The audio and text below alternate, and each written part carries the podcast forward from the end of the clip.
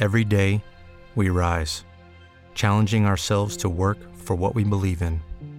At U.S. Border Patrol, protecting our borders is more than a job, it's a calling. Agents answer the call, working together to keep our country and communities safe. If you're ready for a new mission, join U.S. Border Patrol and go beyond. Learn more at cbp.gov/careers. Hey, I'm Molly, and I'm the host of the Did That Age Well podcast. Each week, my guests and I recap and review movies from the past, and we talk about how they hold up. I'm joined by comedians, writers, friends, and podcasters to talk about the cringeworthy to the timeless classics. We break them all down and share some laughs as we do it. So find us at milehighlife.com or follow Did That Age Well wherever you get your podcasts. Hey, everybody, it's Drew Goodman. Guess what? Like everybody else in America, I have a podcast. Actually, I've had it for four years. Download it at all of your favorite places you get podcasts. I have great guests, guys like Ryan McMahon, Dan Issel, Hall of Famer to be Albert Pujols, current Hall of Famer Larry Walker, Adam Schefter, and we kick around subjects locally, regionally, nationally. So download it and tell your friends. The Drew Goodman Podcast. Catchy name.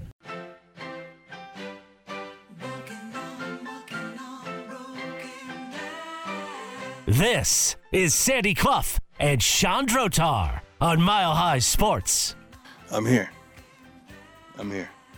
Like I, I tell her my mother's here, my sister's here, my dog is here, my daughter's here, both three of my sons are here. My other daughter comes at during every home game. We're here. I get mail here. I claim taxes here. I pay taxes here. I'm sorry.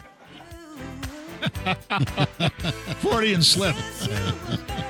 He's made a lot of money for a lot of people. Yeah, yeah. Taxes or otherwise. Yeah, his account has uh, his hands full for sure. Deion Sanders speaking at his weekly press conference. The situation for uh, the Buffaloes, obviously, they do have a, a potentially winnable game against Washington State. I think so. let's address that elephant I in the room so. first. What happened is, and, and he referred to it directly. We didn't play the clip. Stephen A. Smith had to had to make a hot take because that's his job, Right. Over at ESPN, and suggested that Texas A&M should hire Deion Sanders, Right. and and take him find take find a way to take him away from Colorado.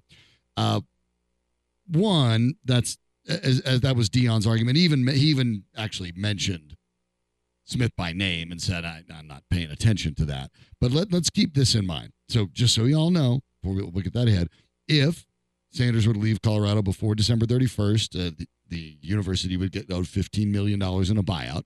If it's after January 1st, it's 10 million in a buyout. Seeing as they are paying $76 million for Jimbo Fisher to go away, he still gets paid. Jimbo Fisher now has the greatest job in America. Absolutely. He does nothing and he gets $76 million. And I believe Are I read this kidding? correctly. There is no offset language. No. I he read that go too. coach and make seventy-six million a year, And he gets still yeah, gets a seventy-six million from A and $19.2 M. million dollars in a lump sum within 60 days and gets checks through the 2031 season for the rest of it. What a deal. Wow. What a great, what a man, what a great job. But is that affordable? Yes. But Ross Bjork, the uh, athletic director at Texas A&M, said he wants to have a Fisher's replacement on campus by next month because the early transfer portal is on the 4th of December and the early signing period is on December 20th. Sanders is going to be coaching right up at least until that first date. But the other catch is this his two sons, which you heard him point out very clearly in that clip, they had their one year, one time transfer to follow their father from Jackson State to Colorado. They can't do it again. If they wanted to transfer to A&M, they have to sit out next year. that's You think Shedeur Sanders and Shilo Sanders, who both at this point are I wouldn't say on NFL radars. The question is just how high will they be picked? You think they want to? Shedeur for sure. Well, I think Shilo's going to get drafted too. oh, I- he'll I- get drafted, yeah. but Shedeur is a first Right. round pick. Uh, but you think he's going to sit out a year? Come Yeah. on, are you crazy? He's not sitting out a year, and, and I don't think. Deion's going to go to A and M. no. and and leave his kids after one year and you after know they what? moved everything there. It's not going to happen. A and M's kind of a graveyard. You know, it, it, it, isn't isn't that pretty apparent? I mean, they had to pay $76 million for to make the guy leave. The other funny part is, Here- Here, here's the list of guys who are supposed to be saviors okay, at Texas A&M. I am Dennis intrigued. Franchione, Oh, my. Okay. Mike Sherman, That's kind of them. Kevin Sumlin, Okay. all who did better than Jimbo Fisher did. Right. Although Jimbo Fisher, using the lure of NIL money, built technically, in a recruiting sense, a juggernaut. He just couldn't coach that supposed juggernaut to success befitting A&M's expectations when they're paying him that kind of money. Uh, but they've tried this before at A&M three other times, and now it's four. And Deion Sanders is familiar with that history. I mean, he lived long enough in Texas uh, during those years to be familiar with the history. And in many ways, yeah, they pay well. That's a coaching graveyard, though.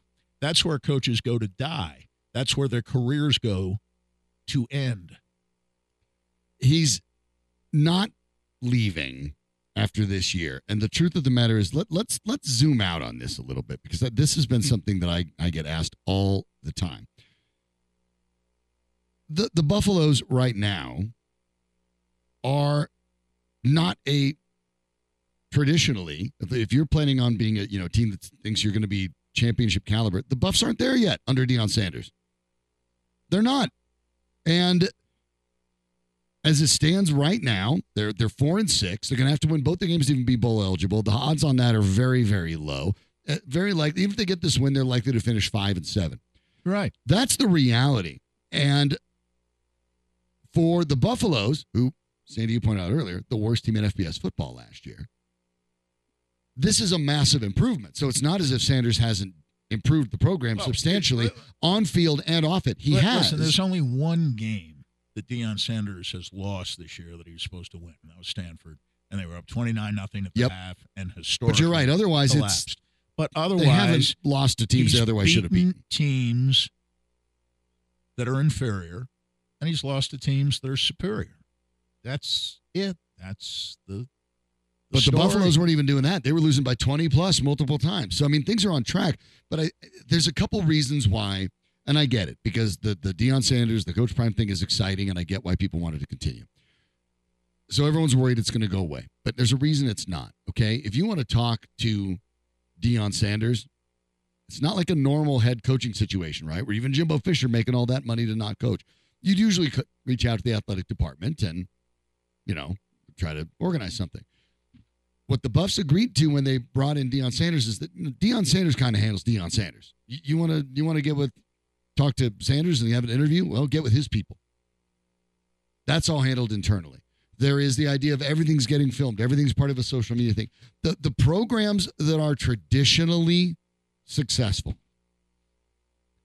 If you're the the Georgias and the Ohio States and the Michigans and even his alma mater, the Flo- Florida States, or one of his alma maters, as he, he pointed out as well.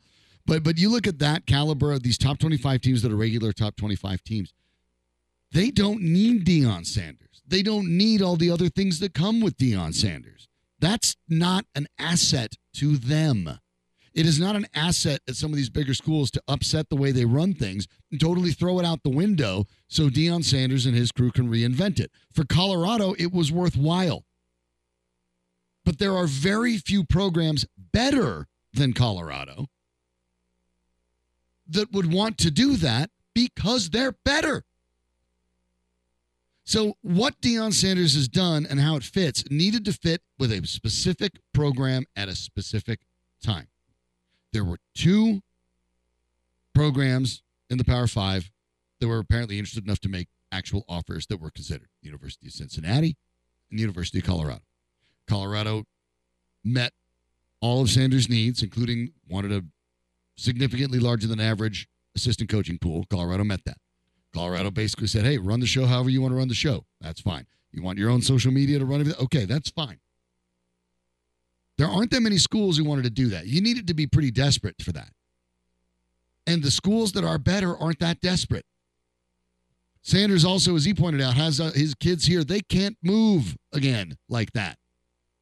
The other trick is how is Sanders going to look if in your first season, after turning Colorado, which by the way, I get it. They're probably going to finish with losing record. Maybe they can get to 500 if everything goes great. Okay, maybe so. Let's say best case, 500 in a bowl. Regardless, it has not made Colorado less hot.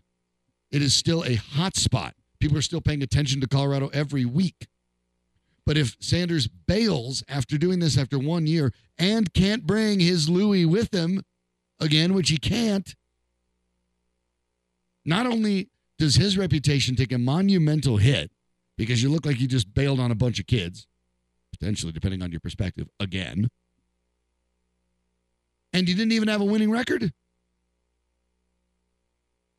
Folks, he can't go anywhere. He can't go anywhere. He's not going to be in a coach in the NFL, and he knows it because that's not his style. He's not really coaching on game day. He does kind of what Nick Saban does. It's general directions. It's work the refs. It's meeting the halftime. And I'm not making the direct comparison. Yeah, I'm talking no, about no, style. I- I- I saw know. you immediately, Sandy, like sat up like a snake No, bit. no, no. No, I, I get it. I, I am not making the saying. direct comparison. I know what you're saying, though. But that's not an NFL style. So he's not going to the NFL. He's not going to a top 25 program. No. Certainly not anytime soon, and maybe not at all. And if in that span of time at Colorado, he turns them into a top 25 program, then he's the one who brought it back from the dead. Well, There's no better place Listen, to be. th- th- there's no incentive for him to go when you start 3 and 0. And that's when, you know, maybe you, you thought about the possibility, wow, if he turned it around in one year, it's the one great year and then you better get out at CU. Yeah. Theory. Mel Tucker? Mel Tucker didn't even have a good year. He said when he got the job, he told friends, "Give me one good year and I'm gone." Yeah. Because that was MacIntyre's mistake. He said that to friends. MacIntyre's mistake was not in leaving after 2016 when he was a hot coaching candidate at some big time schools, some Power Five schools. Uh, he didn't. He stayed. Good for him, I think. But you know, he ends up getting fired. Uh, Dan Hawkins could have left uh, after a decent year, not a great year, but a decent year. He didn't do it. Stayed. He gets fired. Uh, Embree, of course, never had a good year, and then it was MacIntyre after that. Um, you know, uh, as we think back on it, I wonder if Gary Barnett thinks back on it this way. He had a great year in 2001. Probably should have left after after that because some of the bad things started to take place up in Boulder after that that uh, uh, led uh, very indirectly, in my view. Gary Barnett got fired. The reason most coaches get fired, he didn't win enough games, and he got off to a good start in his last year in 2005. Then they collapsed, and the contract he thought he had wasn't there anymore. And that that's a story for another day. Actually, it's a story we told uh, several times before, but that was the only time I even gave the slightest consideration to the idea that he might leave. And once they start losing, I mean, for for reasons pertaining to ego alone, he's not going to leave after five and seven or four and eight. No. When you started three and zero, he, he, he's going to be determined to come back next year, and I think he's reflected that this year in Yep. some respects. This week, This week. this week in particular, that Immediately after you know, you got to play the long game a little bit here too. We weren't never a finished product. We were never a finished product. Even when we were three and zero, there were cracks in the facade, um, papered over by the winning.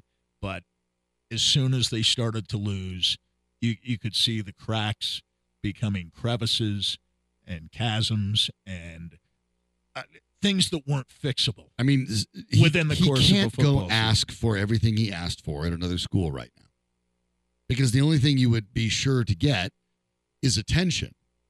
the The truth is, right now, the recruiting for Colorado's 2025 class looks quite a better. bit better than the 2024 class. Yep, absolutely. It, it just becomes very difficult, I think, if you're Deion Sanders, to sell yourself to a new university Yeah. that's better than Colorado. And Colorado's It's a you spot for him right Colorado's giving you everything he wants. And the funny thing is, we talked about it with, with Justin Adams last week.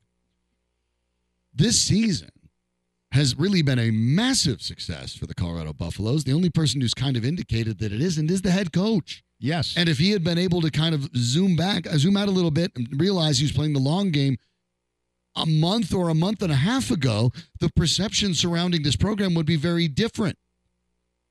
If he would have just stuck with we coming instead of we here, Yeah, well, yeah, even we kind of that that could have been lost, and he could have he could have said, "Hey, we're we're definitely on the right track, But we're not a finished product." We're not finished yet. We've only been here for nine months, ten months, however he wanted to phrase it at whatever particular time. That's all he had to say." And I think now he's beginning to say those things. And maybe in that sense, he was about three weeks to a month behind Sean Payton, who I think began to realize mm-hmm. that uh, glory was not going to come splashing down on the Broncos in 2023, but you could play the long game, maybe salvage something from this year. And as I said uh, last week, I think second place in the AFC West is an attainable goal. It is worthwhile. I, I it won't would put them in the yeah. playoffs.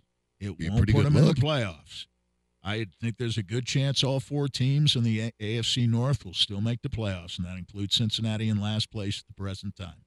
But the Broncos in this division have a shot at finishing second and setting the foundation for better things in 2024. And I think that's how Deion Sanders feels now. And Washington State, I I said this last week before the Arizona game, even though it's a road game late on a Friday night, I think of the three games, I said last week, Washington State's the most winnable. And I still feel that way. I am kind of leaning toward picking them to win the game, not just picking them with the points, picking them to win the game. It would be a, a, a, very important win. Not only would it, you know, keep the chances of everything uh, alive on a bowl, but I mean that would make the finale. Uh, that's there's a lot in line and an opportunity to really step up. Also, keep in Washington mind, State is not better than Colorado right now. not right now, not right now. Uh, Shedeur Sanders in that game, uh, health permitting, should set the new single season record for the Buffaloes in passing. He is at this point only uh, 56 yards behind Sefo Liufau's uh, 3,200 yards in 2014. Uh, the touchdowns in a single season as well. He is in a, in a position to break that too, where he's already thrown for 26. 28 is the record for Lufau in that 2014 season. So uh, on on the precipice of setting some big time program records as well. So something to look forward to this weekend. We'll find out. They play on Friday night against Washington State. Thought they were late starts before. How about this one? 8:30 kickoff. Can't start any later than That's that. as late as it goes on FS1. Another national game for the Buffaloes. As, Yeah. as I said, they stay hot. They are interesting and they keep it that way. The Colorado Avalanche will be back in action. We'll take a peek at the Avs before they play the Ducks tonight, and then we'll have an opportunity to debut something a little new for you. We'll explain it next on Mile High Sports.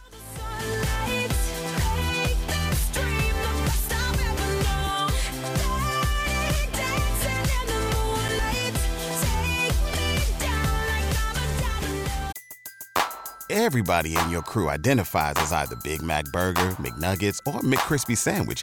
But you're the filet fish Sandwich all day.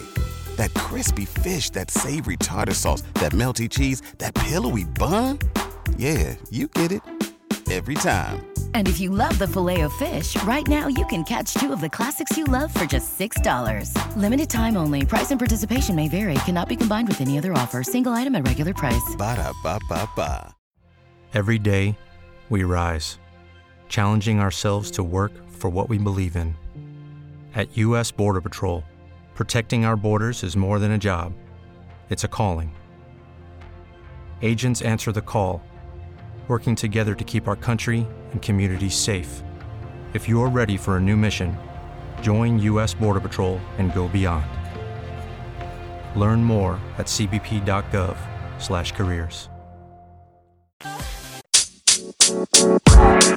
Hey, I'm Molly, and I'm the host of the Did That Age Well podcast. Each week, my guests and I recap and review movies from the past, and we talk about how they hold up. I'm joined by comedians, writers, friends, and podcasters to talk about the cringeworthy to the timeless classics. We break them all down and share some laughs as we do it. So find us at milehighlife.com or follow Did That Age Well wherever you get your podcasts.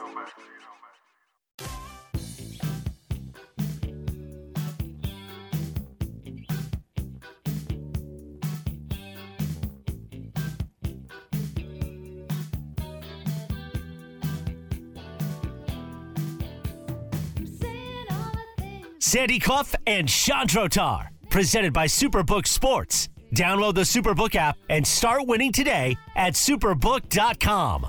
Here's Sean and Sandy. Toews will find MacKinnon. Nate to Toews. One timer deflected save. Score! Ross Colton, it's a power play goal. The Avs strike Pater to take a 2 1 lead on Colton's fourth of the season. That's what they had to do. You hear in there the uh, understated voice of our friend Mark Mosher over at altitude. Rod, that was an important goal for a couple Well, it, it was a big goal because one, it was the go-ahead goal to make it two to one in Seattle the other night, and the other reason was that it was the second power play unit scoring Right. the goal, not the top guys. And how about this? When the Avs have scored a power play goal, which hasn't always happened, but when it has, they have yet to lose. and they are four and five when they fail to score on the power play. Uh, so you want to Their look for power play has been substandard this year. It has was been. better the other night. There's no reason it should be substandard with the talent you've got in particular MacKinnon, Rantanen, who's been great in every way, five on five on the power play, and of course Makar at the point. Uh, you know, listen, you, you, you can't help but be pretty good. And I, I'm talking about 20 to 25 percent. I'm not talking about 30 percent good. Um, I'm talking 20 to 25 percent, and they were way below that. And they've been a big power play slump. That was, I know they lost by wide margin. Boy, when they lose, they lose this year, don't they? Uh, they But do. The the power play's ineffectiveness had a psychological effect on them, I believe. The, the bright side is that can turn itself around, and it, it Oh, can turn sure. itself It can around. turn on a dime. Right, it can happen right now. They will take on the Ducks tonight at uh, Ball Arena. That will be a 7 p.m. face-off, so we'll pay attention to that Anaheim's hot. as well. And and, uh, and I got I got to ask. I'm, I'm trying to. I'm I was a bit spinning in my head the whole show. Okay, Danny, what was it was was it like a ladies' night here on a Wednesday with the vote with the with the music? I noticed. Yeah, the- Woman Crush Wednesday. Okay, okay, there we Yep. go. I, was- I was like, Just there's giving a, some female Glad artists some established I was like, there's yeah. a pattern, and if I don't know what it is, it's going to make me nuts. So I had to ask Danny what was going on there because uh, he's not back there doing random things. He's he's got he's it's he's an artiste back Of there, course. and and, and I, one way to put it. sometimes you know I want to understand the process, so I, Gotcha. so I could be uh, be better at it. Yeah. Well, we have an opportunity here to debut something that we, we I think the quite frankly listeners have kind of been clamoring for because ever since we've had Dr. Rick Perea on on Mondays, uh, there's been the idea of expanding that and doing a little bit more. Well, that's what we're doing on uh, Wednesdays. We have a new program called Wellness Wednesdays. to get your checkup from the neck up with Dr. Rick Perea and Sandy Clough, and uh, we'll debut that uh, in just a few minutes here. But um, we want to give us a little bit of a tease of what the first one's about. Uh, and we'll be talking with uh, Jerry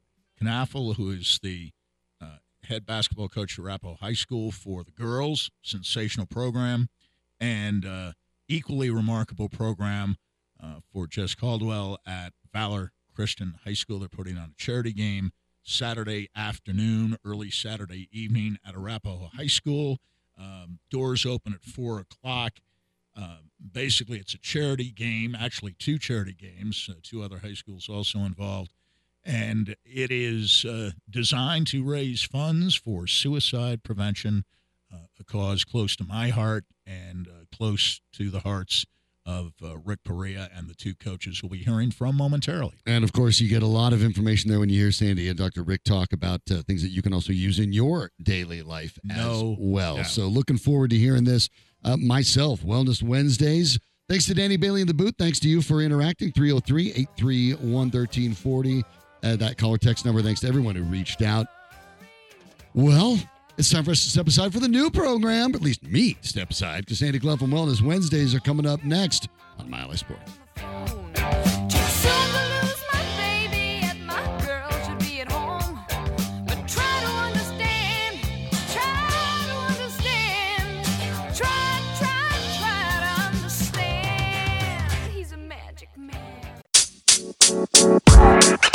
Hey, I'm Molly, and I'm the host of the Did That Age Well podcast. Each week, my guests and I recap and review movies from the past, and we talk about how they hold up. I'm joined by comedians, writers, friends, and podcasters to talk about the cringeworthy to the timeless classics. We break them all down and share some laughs as we do it. So find us at milehighlife.com or follow Did That Age Well wherever you get your podcasts. And good afternoon, everyone. I'm Sandy Clough, and we welcome you to our first installment of Wellness Wednesday with Dr. Rick Perea, the noted performance psychologist here on Mile High Sports. We will be appearing every Wednesday at this particular time, and this show will also be available via podcast at milehighsports.com. Again, I'm Sandy Clough, joined by Dr. Rick Perea. Yes, sir. To my left. And uh, we are bringing back for a return engagement Jerry Knaffel, the girls basketball coach at Arapahoe High School, and Jess Caldwell from Valor High School. Uh, the two programs will be collaborating uh, in a uh, fundraising charity game this coming Saturday, which I believe falls on the 18th of November, if I am not mistaken. And uh, Dr. Perea will let you uh, carry it from here as to Yeah. the time and place, and we'll let the two coaches talk Yep. about what their plans are for Saturday as two of the best girls basketball teams in the state get together. Arapahoe High School, Yeah. Valor Christian. We may be looking at uh, the final preview here. I, I Could be. Any predictions Could And be. Yes, two of the very top teams in the state. That's not necessarily the most important thing we're going to talk about today. Today we're going to talk about you guys have put together this fundraising game um, with Valor High School and Arapahoe High School, and it's at Arapahoe High School. At what time? games start at five with uh, Rangeview and Thunder Ridge, but doors open at four. We have silent auction items and uh, great contributions to help us raise even more money for this. yeah, cause. so people can get there a little before four o'clock. There's a silent auction. There's a couple games, um, but I want you guys to talk about why you developed this game. I think the cause is so powerful. You know, mental health has become for front and foremost. You know, ever since COVID, but we're now beginning to realize in athletic performance. And me as a psychologist who work in a multitude Major League Baseball, NBA, and NFL how important mental health is, and especially for adolescents. And you guys coach adolescents. And I got to tell you, you know, this is really the funnest level that I've ever worked at. It really is. To work with high school athletes, they're so eager, they're so thirsty. But I'll start with you, Jessica. Tell us a little bit about what your what your role is in this in this game and why you are a participant because I think it's very altruistic that you guys are doing this and I want the people to know what the game entails. Well, last year, Coach approached me um, to participate in our first foundation game. This was something that Arapahoe and Regis had done a couple years before, and then with COVID, took a little bit of a pause. Um, but he and I have a great, strong relationship as coaching friends and and foes a little bit at times when we compete against each other. Um, and he reached out to me because he heard that in our Valor Christian community um, that we had one of our teachers. Um, in September of the previous year, um, take her own life, and it was really impactful. Um, w- within our community, um, and then knowing their story as well, we thought, hey, we, we share some th- same things. Yeah. How can we partner partner together um, and really bring beauty from a really dark place? And so last year we formed together and did our first foundation game um, and supported brought to reality. Um, and we are so thankful for Rick and Maria Bales for their opportunity for us to be able to support them and their foundation and the way way that they pursue um, bringing counseling to um, students all over the state of Colorado. Um, they pair students up with some particular counselors that would work best with their needs, and um, it's a really unique foundation and one that's really close to home for them. Tell the listeners and watch who you're talking about, Rick and Will. Oh, It's Will, sorry. And Maria Bales. Will and Maria Bales. Who are they? So Will and Maria Bales are the parents of Nick Bales, who started VTR as a freshman in high school, I believe, and um, he struggled with mental health, and he had this clothing line, and um, BTR is a symbol on it, and there's professional athletes now that wear that that clothing line, um, and yet mental health got the best of him, and he took his own life, and um, Will and Maria. And he attended Arapahoe he High School. he- he attended Arapahoe High School and had gone to parochial school with a lot of the Regis kids. So five years ago, when we started this up, that that was kind of our rallying cry between him and another young lady that had uh, also committed suicide the same week uh, at Arapahoe that um, had also gone to parochial Wasn't it like two days later? Yeah, it was within the same week. Yeah. I, I maybe two or three days later. And so uh, Will and Maria continued uh, carrying the mantra for Nick. And um, now they're a nonprofit and they help kids the way we want to help kids. So let me ask you this, Coach. Um, I've been around you. I work with your program. Why is it so important for you to do this? I mean, you know, not everybody does this. I mean, this is very, like I said, altruistic. Why is it important to you? I, I just think, you know, sometimes you find the path and sometimes the path finds you. And this path found me and I, I it just invigorated me. And I see that I can help kids beyond my community even. And um, that's important to me. Um, I, there's, you know, kids that struggle and um, you can't see them. You, you know, that, that mental health is a difficult diagnosis to, to find in kids with broken arms and stuff like that. You can see a broken arm. You can see a kid that had an ACL surgery, and you know that they're going to struggle a little bit. But um, kids that are struggling with mental health, that's different, and, and we need to open up and talk about it. It's it, it's an illness just like you know everybody will talk about diabetes and cancer and that kind of stuff, but nobody wants to talk about this, and that's wrong. We got to fix that. And if we Th- This really is an awareness issue. yeah, absolutely. Yeah. Right. Yeah, and, and getting rid of the stigma. So our our night is called Slam the Stigma, and uh, we we hope to get people from all communities, not just the Aurora community with Rangeview or the Highlands Ranch community with Valor and, and Thunder Ridge or our community in Littleton, but everybody. Mm-hmm. If you're passionate about this and you mm-hmm. think it's an important cause, come and help out. Come and be part of what we do. Jess, um, most everyone now has been touched, whether they know it or not, mm-hmm. by mental health issues in their own lives. Either they've experienced it or someone they know has experienced it. Uh, do you find since you began this engagement with uh, Coach Knaffel that your own awareness is heightened in dealing with your own team? And uh, Coach, I'll ask you the same question, but I'll let Jess go first. Absolutely. I think, especially at, after um, our heartbreak at our own high school and watching a fellow teacher and a mom and looking at that, and I'm like, I'm a teacher and, and I'm a mom that, that you're not, um, it, it's something that is is close, like you mentioned. It's close by, um, and not only did it affect me and losing that relationship, and watching our student athletes struggle with losing that relationship, um, but recognizing those holes in my own heart of like, man, I need to make sure that I put myself in a position where I ask for help. And I think that's the biggest thing for me is to continue to say, you know what, even as adults, that we can say, yeah, we need help sometimes. Yes, absolutely. It's it's okay to not be okay.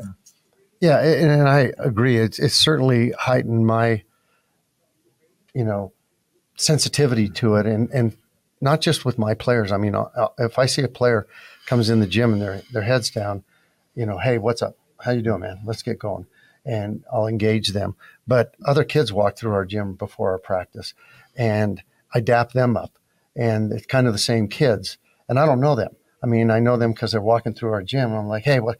How you doing today? You know, and um, they need that. That's important. I need to be connected to more than just my players. This is this is a platform that Jess and I are blessed to have, and we should do as much with it as we can to help young people. People experiencing these issues won't reach out. You almost have to reach out to them, and and even at that point, it's sometimes a challenge to get them to acknowledge that they're struggling. I remember when I was in high school, the last thing you wanted to admit to was any kind of weakness. Uh, mental more than physical, actually. Yeah. Physical weaknesses were sometimes kind of self evident at gym every day, for example. But struggles with your everyday life, your school life, you wanted to conceal those. Yeah. That was the tendency. Yeah, and and so it just makes you more aware of that. And there's a few kids now that come through my gym. I mean, I've actually b- bumped into school during the day, and uh, I walk, and all of a sudden, the same kid that walked through the gym yesterday that we I was talking to, hey, how you doing today, man? What, what are you here for? You know, and, and I'm talking to him, and um, he's not in my program. I mean, it's Yeah. just somebody that's he's impacting me. Do your players, uh, Coach Caldwell, realize the importance of what they're doing and treat this, even though it's an exhibition, it doesn't count in standings or anything like that?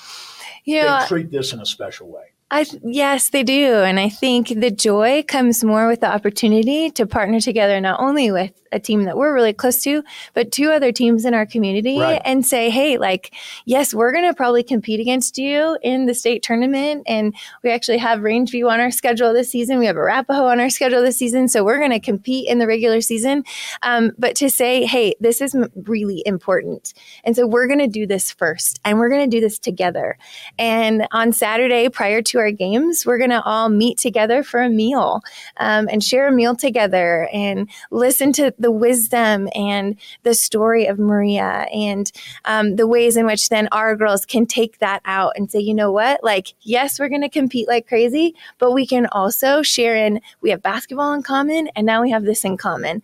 So now we have something to kind of further the message with. And Jerry, I assume your girls feel the same. Oh, a hundred percent. And uh, what I also hope is that the the love that exists between our programs uh, is going to just spread quickly to Thunder Ridge and Rangeview, and that's going to continue in a matrix to just uh, spread to other teams and other programs and other communities. Um, and so, yeah, that's that's the hope. That's the plan. Well, we're, we're very excited about it. And I know with uh, the success up in Boulder with the CU women's basketball program, I believe this week ranked fifth in the country. And One of her players is defending playing. national champions, and one of your players, uh, coach, just let you both reflect on that and the overall visibility that is given to girls basketball, uh, not just on the collegiate level, but now on the high school level too. Yeah, I'm so excited for Kindyll. I got to go up and watch her practice a couple weeks before they played LSU, and LSU's head coach happened to be my college coach, Kim Mulkey. Um, and so it was really fun to like sit back and watch on TV. And I was like, wow, there's my there's my former point guard, and there's my college coach. And um, I was so thrilled for for not only Kindyll but Colorado as well, and just continuing to um, bring a name of man. We have really amazing and talented girls basketball players in and through the state of Colorado, and we want to keep them here as well, um, and continue to say, yeah, this this is a state to look at, um, and I'm so excited for for their journey. Yeah, and kudos to JR and Toriano and their staff and all their players. Uh, they Best they- coach on campus. yeah, right, yeah. Could Uh, be. yeah, it could be, and and uh, just good human beings, and um, I think that's why they have a, a better, you know, maybe their best team, because they've surrounded themselves with those kind of players, and um, I'm planning to go up in the next couple of weeks and watch some practices, and they're they're more than they're so accommodating to allow us to do that, but. Um, yeah, great for them. Great for women's basketball, girls basketball in the state of Colorado. Um, it's all good. Well said. You know, I want to say something to your point about how we keep some of our feelings, you know, bottled up, suppressed inside of us. The other night, I spoke to the parents um, for the girls team, and I spoke to the boys team. And I told the boys, I said, if there's any of you ever need anything from me, and I gave them each my card with my personal cell phone number. And I said, if you guys ever need anything, just hit me up. You know, if you just need to ask a question or talk or whatever. I got three calls that night, mm-hmm. Sandy, that night from players that reached out to me. And we always say this in psychology for every three people that reach out, there's another three that are thinking about it. Mm-hmm. So we've really got this is a great cause. It's this Saturday, the 18th. I just I have so much respect for these coaches, Sandy, and I think they're doing a great job. And you're adding those other two teams. I, I just can't say enough about what you guys are doing. And you know, maybe this spreads. I don't know. Maybe this is just the seed. Maybe this is just the beginning because mental health and the awareness of it is so important because we call it the neck down and the neck up. And everyone trains the neck down. And so very few people train the neck up. So thanks, guys. We look forward to seeing you there. Coaches, and you're going to come by. I You're going to come by. You're going to say come a by. feed words, right? Yes, I'm going to speak a little bit. You're going to say a few words, and- Nice. and, it's going to be great. So. All right. All right. It's gonna be an ex- Saturday's going to be exciting. Don't miss the fourth quarter. And check out check out BTR Clothing for um, updates on Instagram, um, and it'll give you kind of all the insider information on what's happening that evening. Very good. All right. Thank you. Thank Look you. forward to Thanks, it. coaches. Thank you You both. And uh, we will continue with Dr. Rick Perea momentarily. But uh, first, we're going to talk about, yes, uh, one of the foremost performance psychologists in the country. I've known Dr. Rick Perea for almost 11 years now, more than a decade. I can tell you he's the best in the business. On Wellness Wednesday, you get your checkup from the neck up from Dr. Perea here on Mile High Sports. And Rick is the former psychologist, as many of you know by now, the world champion Denver Broncos. He worked with the Broncos back in their championship season of 2015. Colorado Rockies, the world champion Denver Nuggets. Dr. P has also helped, as he has indicated, middle and high school performers to reach peak levels. So whether you're an everyday performer at work or at play, or even at school, as we just discussed. Call Dr. P today at 720-287-0933. That's 720-287-0933 or look him up at Dr. P at Think One For You. That's the number four, think1foryou.org. That's Dr. P at think1foryou.org. He's improved my mental health and he'll do the same thing for you. Um, fascinating developments this week. Dr. Perea on the Denver sports scene. We'll start off with the Broncos, who uh, backed up their win uh, prior to the bye week in week nine of the National Football League season against the Kansas City Chiefs, a win that broke a 16 game losing streak. And the Broncos are starting to break losing streaks uh, now on a regular basis. They had lost seven Monday night football games in a row, going all the way back to Vance Joseph's debut game on Yep. Monday Night Football, his first game as head coach of the Broncos back in 2017, his first game ever as a head coach. Uh, that counted in the regular season. He had won all the preseason games that year. They were still playing four preseason games, and the Broncos beat the Chargers when Philip Rivers was at quarterback uh, for the uh, Los Angeles Chargers on that occasion in 2017, and Trevor Siemian was the Denver Broncos quarterback uh, that night. They had lost seven straight Monday night games since, but that streak is no longer in existence as they went into Buffalo and won 24 22. And I'm wondering, as you watch that game, Dr. Perea, if you thought, uh, as I did, that it was a game won from the neck up more than from the neck down. Absolutely, hundred percent. Because you know Denver. I tell people this all the time. Neck down doesn't really change that much. People stay the same height, the same weight, same quickness, same athleticism. They bring that. What changes is the mindset, and mindset really influences. You know, neck up influences neck down. And what I saw on on Monday night was a more composed team. You know, defensively they've been playing better the last few weeks, but on offense, I saw a Russell Wilson that was walking with more strength and conviction, scrambling with more mm. strength and conviction. When he took off, he took off. In the in the past, last year and even parts of earlier this year, he didn't do that. He seemed conflicted. He seemed very conflicted. And the neck up and the neck down are, are all I have to remind people the brain, brainstem, spinal cord, central nervous system, autonomic nervous system, they're all connected. And so the way you think will influence the way you behave, and your behavior is the performance on the field. So I think on on Monday night, they were a more convicted team. They were a more regulated team from the neck up.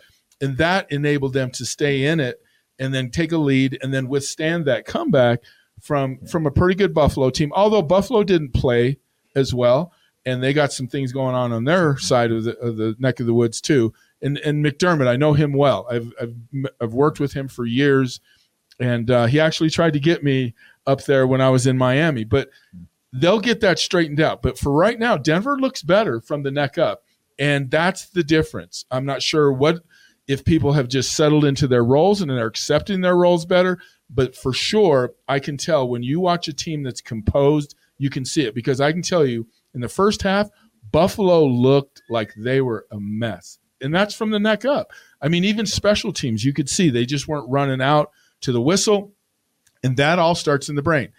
You know, whooping somebody at the line of scrimmage does not start with your glutes, does not start with your hamstrings. It starts from the neck up. You've got to decide to whip someone's butt before you can actually do it. Sure, you got to have the physical elements, the neck down, but you've got to make up your mind. And that's a complete mindset that you can shape every day. We have a saying to say, shape your thoughts, or else your thoughts will shape you. I thought when Buffalo fumbled on the first play of the game, it had effects that were mainly intangible. Uh, the Broncos get the ball. They only get a field goal out of it. Yeah. But to me, it almost didn't matter because as a result, uh, the running back who fumbled, Cook, was benched for the next three series. I always wonder about that. Uh, and the guy, of course, came back in and ran like a madman for the rest of the game. 12 carries, Right. 109 yards, Right. but he was missing during those three series. So those are three series in which uh, uh, Buffalo continued to struggle with mistakes and turnovers. And uh, now that you brought it up, when they cut away to tight shots of the two quarterbacks, Hmm. Josh Allen of Buffalo looked like Russell Wilson looked last year. Right. And for part Yeah. of this year, Yeah. kind of in a daze. And Russell Wilson looked like Josh Allen from previous years. Yeah. Utterly confident, although 29 passes for 193 yards doesn't look like much statistically. He was the far more composed, confident leader, Right. from what I could tell, Sure. on Monday night. Yeah. Well, I mean, a lot of people don't realize you can tell what some how someone feels from the neck up by their neck down body language, mm-hmm. by the way they carry themselves, the way they walk. You know, when we go to the combine every year and we evaluate talent, that's one of the things we do. At night we bring them in to interview them and we we watch them, we videotape it, how they communicate. Do they make eye contact? Do they lack eye contact? Your nonverbal communication skill w- will tell you more about a person than what comes out of their mouth. Because what comes out of their mouth can be a complete fabrication or a lie. But they can't fake the nonverbals. And we see it on a football field. I can go in and watch a quarterback's eyes and I can tell you how they think about their their play call, like even before they snap the ball. You know, if the, I tell Mike linebackers, I said, look at that guy in his eyes. He'll tell you if he believes in that play. He'll tell you where he's going. So nonverbal communication is so much more reliable than verbal communication. What about the relationship between Payton and Wilson, which has been the subject of much conversation this year? Again on Monday night, from the way it looked, obviously we can't hear what they're saying Right. Back and forth, but from the way it looked, there was more of a collaboration between the two. And again, I'm not judging this by what was said after the game, because when it's Russell Wilson, it's always going to be sunshine Right. and strawberries. Uh, it's it's always going to be positive, but during the game there seemed to be a connection between the two that I hadn't seen before, and we've talked about this issue. Vance Joseph was the most composed coach in the stadium on Yeah. Monday night. Yeah. The defensive coordinator for the Broncos, whose defense I'm hearing now is being labeled not the Vic Fangio defense or the Ejiro Evero defense from last year. It's the Vance Joseph defense. Yeah. And it's ironic again that, you know, you see mo- so much collaboration and cooperation between the head coach and the quarterback.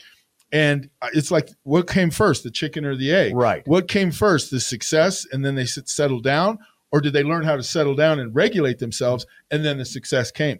I would like to think that they learn how to regulate themselves, and then the success comes. That's what we do in the NFL, Sandy's. We help quarterbacks, we help coaches regulate to get on the parasympathetic side of their autonomic, which is the calm side, so they can perform to their potential there's a whole science to this. There's a whole science to mental preparation, to the mental side of the game.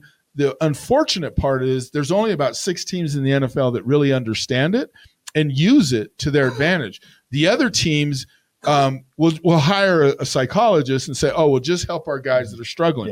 There's a whole world of what we call performance psychology that really preps people proactively to be in the best mindset they can be naming the parasympathetic side of that um, autonomic so they can perform at their peak levels. Sean Payton could have fired Vance Joseph after the 70 point game. Many thought he would. And many expected that he would the following day, Yeah. if not right after the game or on the tarmac, as coaches have been fired, uh, allegedly. I think some of that is exaggerated. But in any case, Sean McDermott did make the decision Mm. to fire his offensive coordinator. And again, on the surface, that would seem silly since the offense averaged over seven yards of play on Monday night. Uh, the coach wasn't calling plays that were designed to result in turnovers. They dropped four passes in the Right. game. The Broncos didn't drop any, and in fact made at least one fantastic catch that, according to next gen stats, had about a three and a half percent chance of being complete. And that was a touchdown pass in the first half to Courtland Sutton from Russell Wilson Yep. on fourth down. Amazing throw and an even more spectacular catch. Explain to me why it seems that Sean Payton got it right in keeping Vance Joseph, Yeah. even after a game that could have been construed as a fireable Yeah. offense, uh, giving up sure. 70 points, or your team giving up 70. And why Sean McDermott chose to fire Ken Dorsey when their offense, in terms of efficiency, is third in the league. Their defense is 21st, although played well Monday. The special teams are 22nd. And it was the special teams that had 12 men on the field at the end of the game and deprived Buffalo of the win. Yeah, here's where ownership and leadership in the front office come in, Sandy. Sometimes the decision, and I'll put that in quotation marks, the decision is made by the higher ups. I think Denver has given Sean Payton a great deal of autonomy. Yes. The, the ownership, the leadership groups has given him a great deal of autonomy to make decisions or not make decisions. Whereas in Buffalo, I think it's the opposite. I think he fired a coach to really placate ownership and front office. Interesting. So I think it, you know, the ownership and front office make a difference in the way people make decisions because I can tell you, you're right. I mean, for all intents and purposes, Vance should have been gone. And you know what? This is really a cool story shaping up. I know VJ really well, and I really pulled for him. This could end up being a really cool story because, you know, Sean stood by him. But up in Buffalo, there's a different leadership group up there, and they got the strings. Different hierarchy. They got their strings, and sh- and you know, McDermott, for all intents and purposes, may have just been acting that out what he was told. Wellness Wednesday. Wellness Wednesday. From the neck up. Yes, sir. Thank you, Dr. Perea. We'll do this again next week. Thank you, Sandy. Every week at 5.30, every Wednesday, right here on Mile High Sports. I'm Sandy Clough for Dr. Rick Perea. Our thanks to Jerry Knaffel, the girls basketball coach at Arapahoe High School, and Jess Caldwell, the girls head basketball coach at Valor. And we'll hope to see you, many of you, at least on Saturday afternoon at Arapahoe High School. We'll see you next week.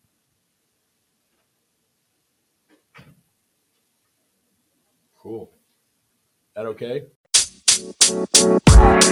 Hey, I'm Molly, and I'm the host of the Did That Age Well podcast. Each week, my guests and I recap and review movies from the past, and we talk about how they hold up. I'm joined by comedians, writers, friends, and podcasters to talk about the cringeworthy to the timeless classics. We break them all down and share some laughs as we do it. So find us at milehighlife.com or follow Did That Age Well wherever you get your podcasts.